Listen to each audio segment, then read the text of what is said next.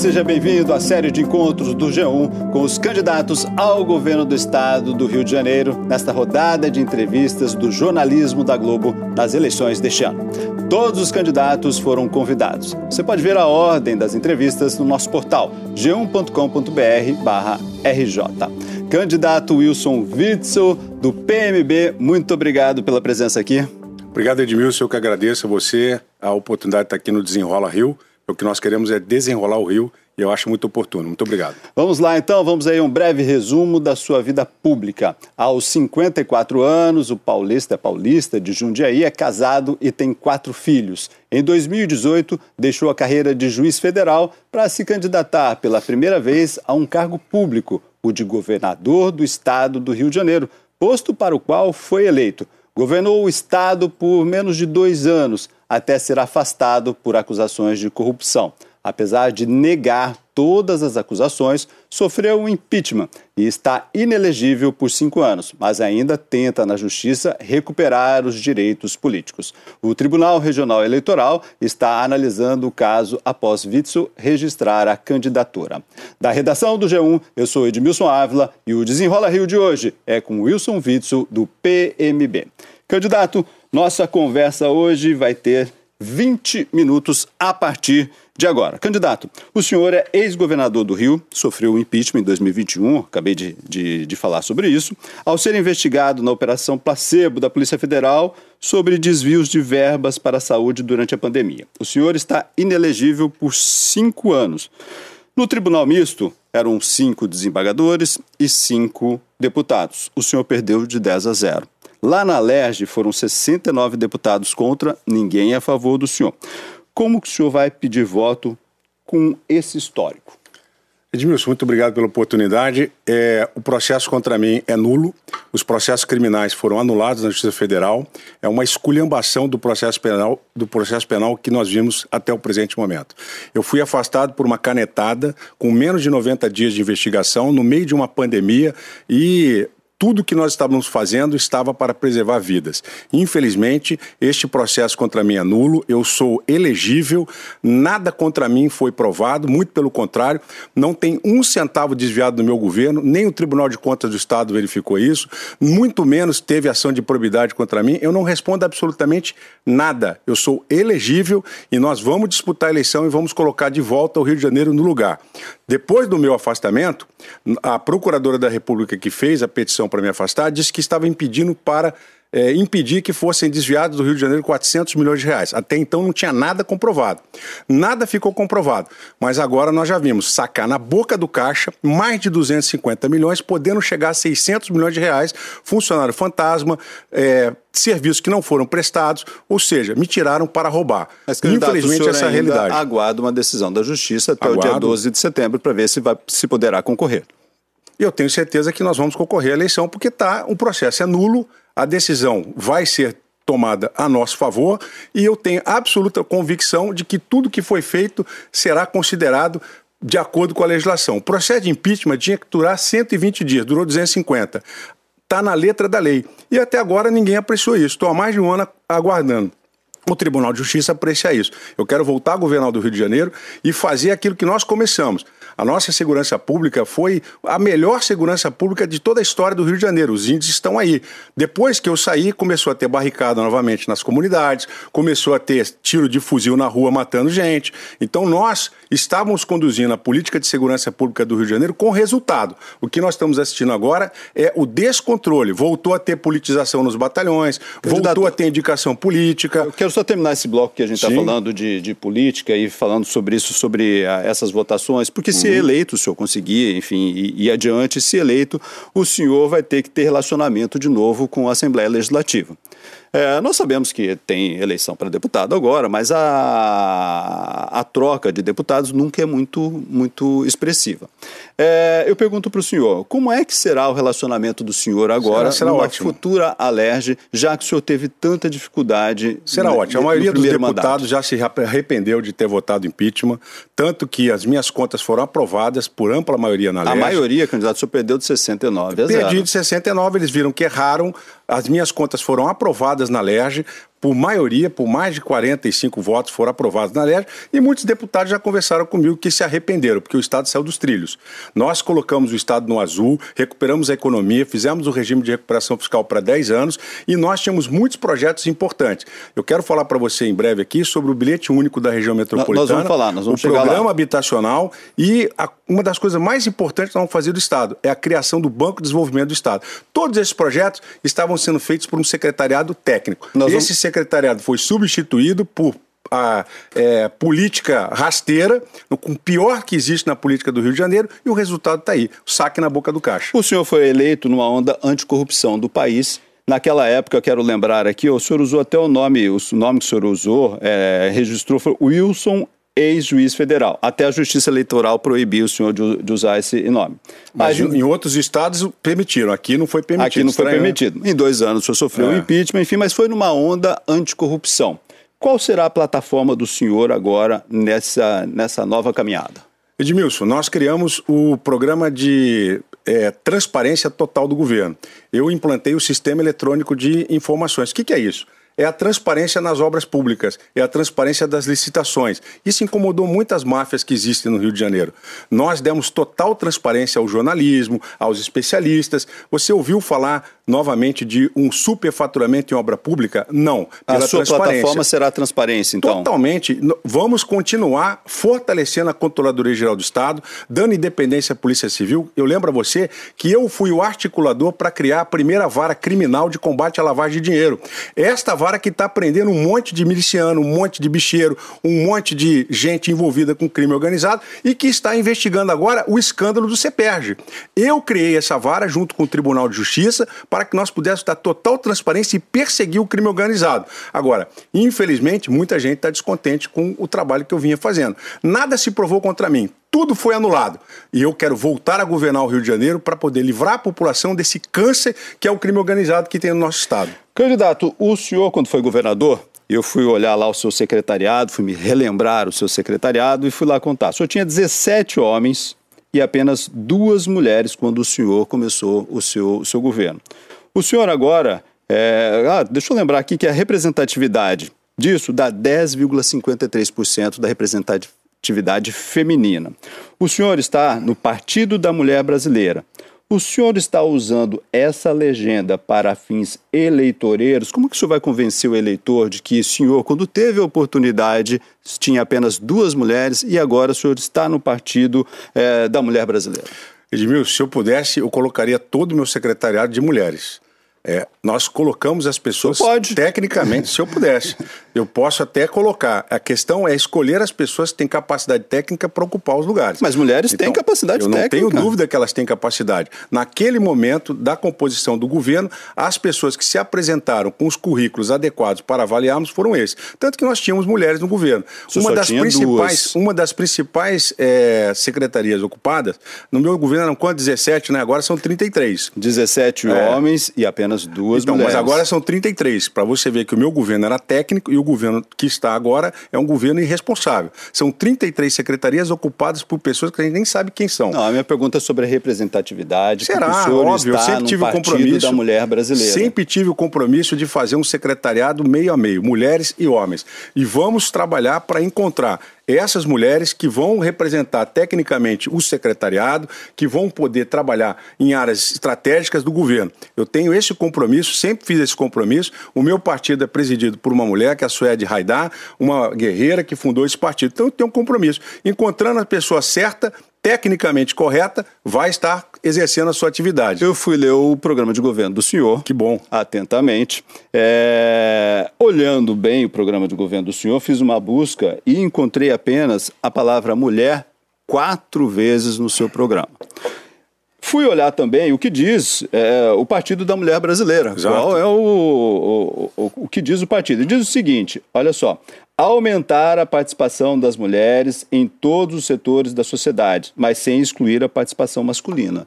Por que, candidato, no seu programa só quatro vezes o nome mulher? Não, tinha, não teria que ter ali no seu programa, especificamente, nós, nós, é, mais propostas é para a mulher? Nós criamos é, a Patrulha Maria da Penha a única patrulha no Brasil de um é, Estado para proteger a mulher contra a violência.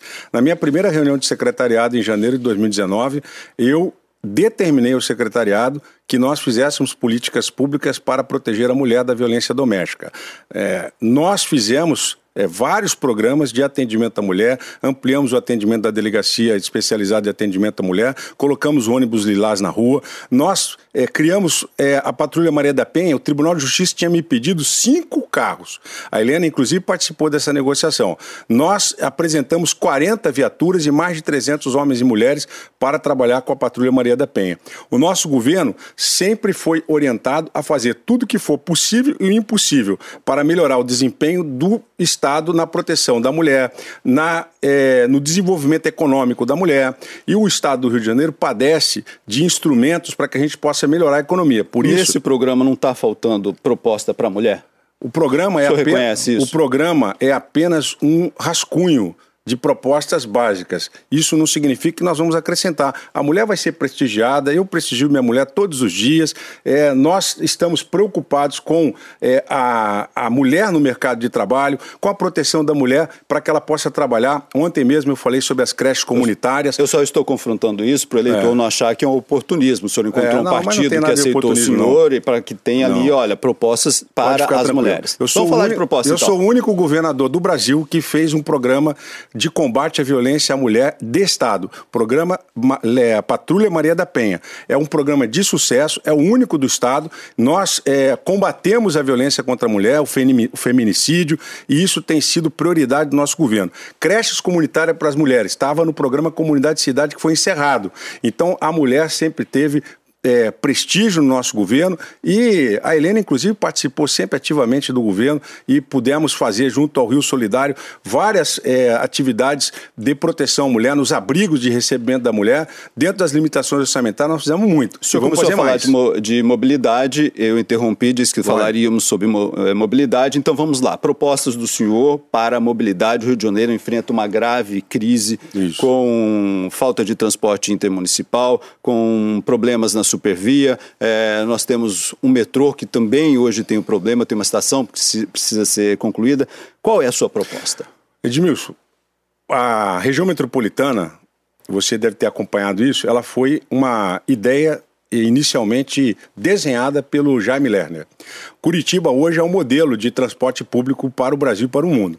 Então, inspirado na região metropolitana, eu ainda na transição pedi ao Dornelles... Embora Curitiba tenha muito ônibus, que é com Vamos o lá. mesmo esquema do BRT, Isso. mas que não tem trilhos como nós você. temos, porque eu conheço bem e eu sou paranaense. Eu sei que você é paranaense, a gente já falou sobre isso. Eu vou te dizer por que, que nós vamos adaptar esse modelo aqui nos estudos do Jaime Lerner. A região metropolitana, ela é um importante instrumento de administração do governador. São 22 municípios que formam a Câmara Metropolitana, que eu organizei, eu criei o Estatuto da Câmara Metropolitana e a lei complementar foi aprovada ainda na transição com apoio do então governador Dornelles. A região metropolitana ela vai disciplinar nos termos da lei de mobilidade urbana. Nós temos uma lei federal, nos termos da, do artigo 17, inciso 3, que fala que a região metropolitana pode concessionar o transporte público desta região. O que significa dizer? Nós vamos fazer um grande projeto através de uma PMI. O que, que é isso? Uma proposta de manifestação de interesse. Eu vou lançar um edital em 1 de janeiro de 2023 para chamar a PMI. A PMI, algumas empresas já manifestaram interesse, como Deutsche Bank, BID, vão investir 40, 50 milhões de dólares na montagem dessa proposta. Significa que nós vamos fazer, como Curitiba, né, uma integração dos municípios da região metropolitana com o interior e vamos criar o bilhete único da região metropolitana um cálculo Nós já aproximado. Temos um bilhete único. Tem, isso vai mudar em quê? Nós vamos. Esse bilhete único significa que você, com o mesmo bilhete, você vai sair de Japeri, vai para Duque de Caxias, de Duque de Caxias você vai para Belfor Roxo, você vai para o Rio de Janeiro. Hoje você tem. Quantas vezes? Quantas? Isso vai ser dimensionado pela equação econômica financeira da modelagem do projeto. Eu não posso te dizer, mas mais razoavelmente acredita-se que possa ter um período de 5 a 6 horas, podendo chegar até 10 horas em determinados horários, e ao valor de 10 reais do bilhete único. Esse bilhete único permite ir e voltar entre esses municípios num determinado período de hora. Mas tudo isso, Edmilson, vai ser modelado, como eu fiz o da SEDAI. A SEDAI é um processo complexo de modelagem que eu orientei.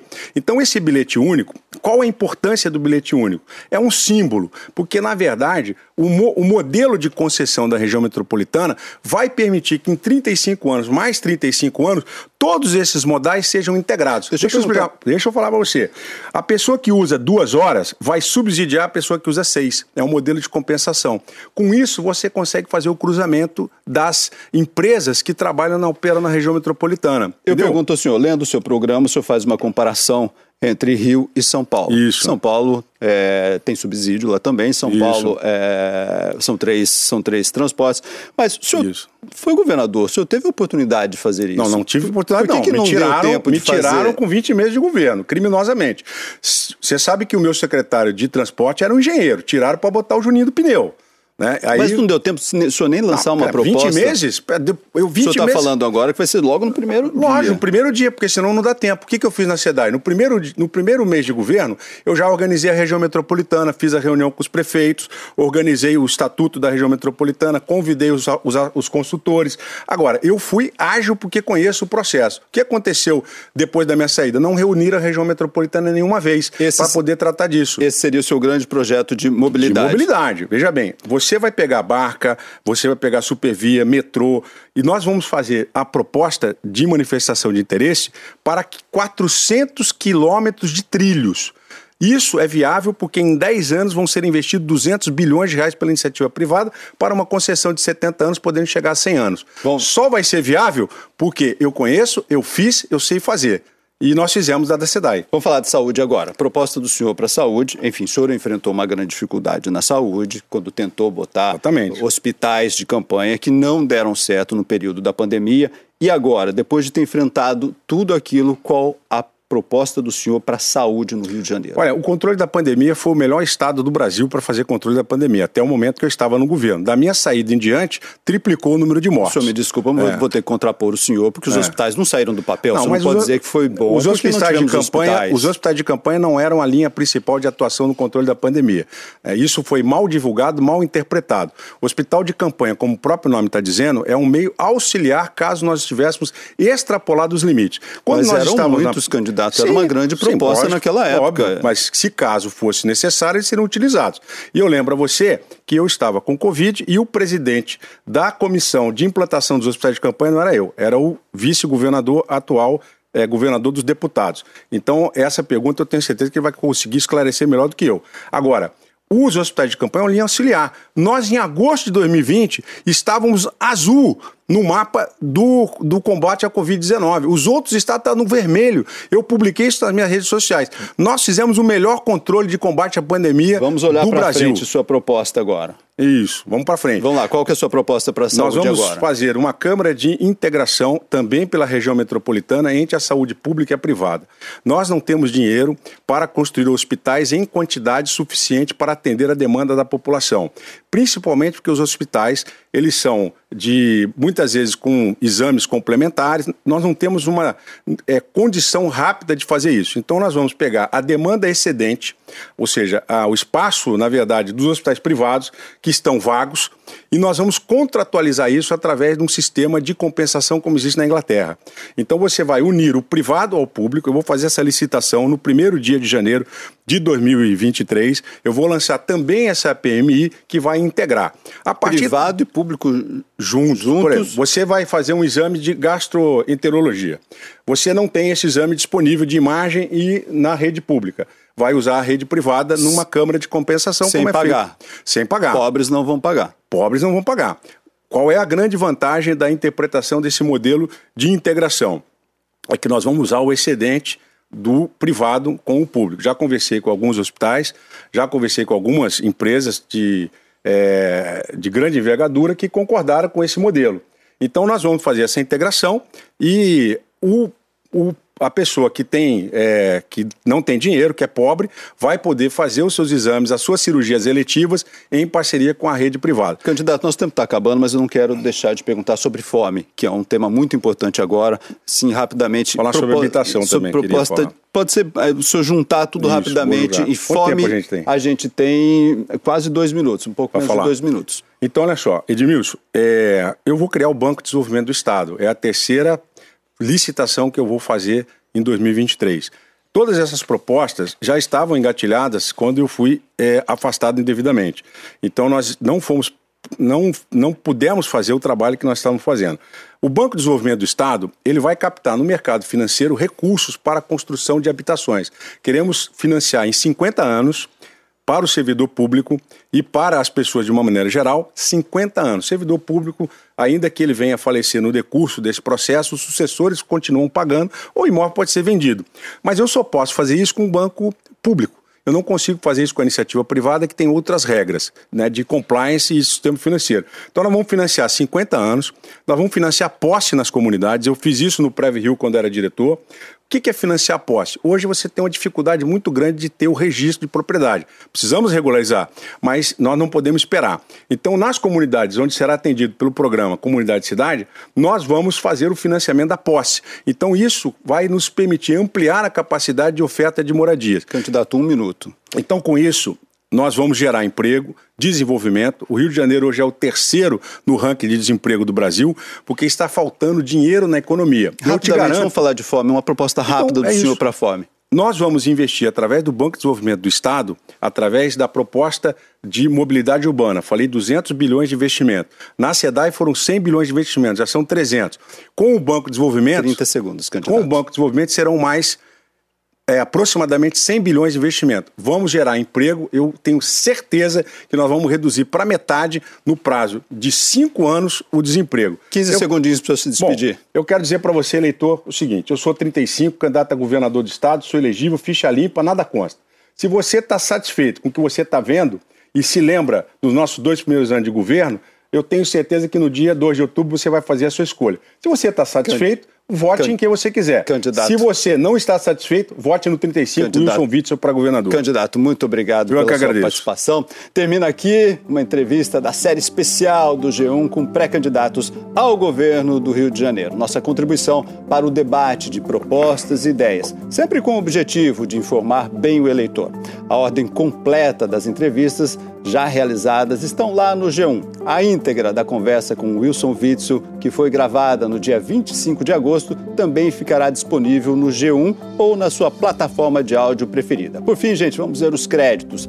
A coordenação executiva da série é de José Rafael Berredo. A coordenação de vídeos é de Tatiana Caldas. Na direção de imagem, Márcio Nita. A editora-chefe do G1 é Cláudia Croito e o diretor, Renato Franzini. Na direção regional de jornalismo, Vinícius Menezes. E na direção de jornalismo da Globo, Ricardo Vilela. Diretor responsável, Ali Camel. Eu sou Edmilson Ávila e fico por aqui. Até o próximo Desenrola Rio. Até lá, gente.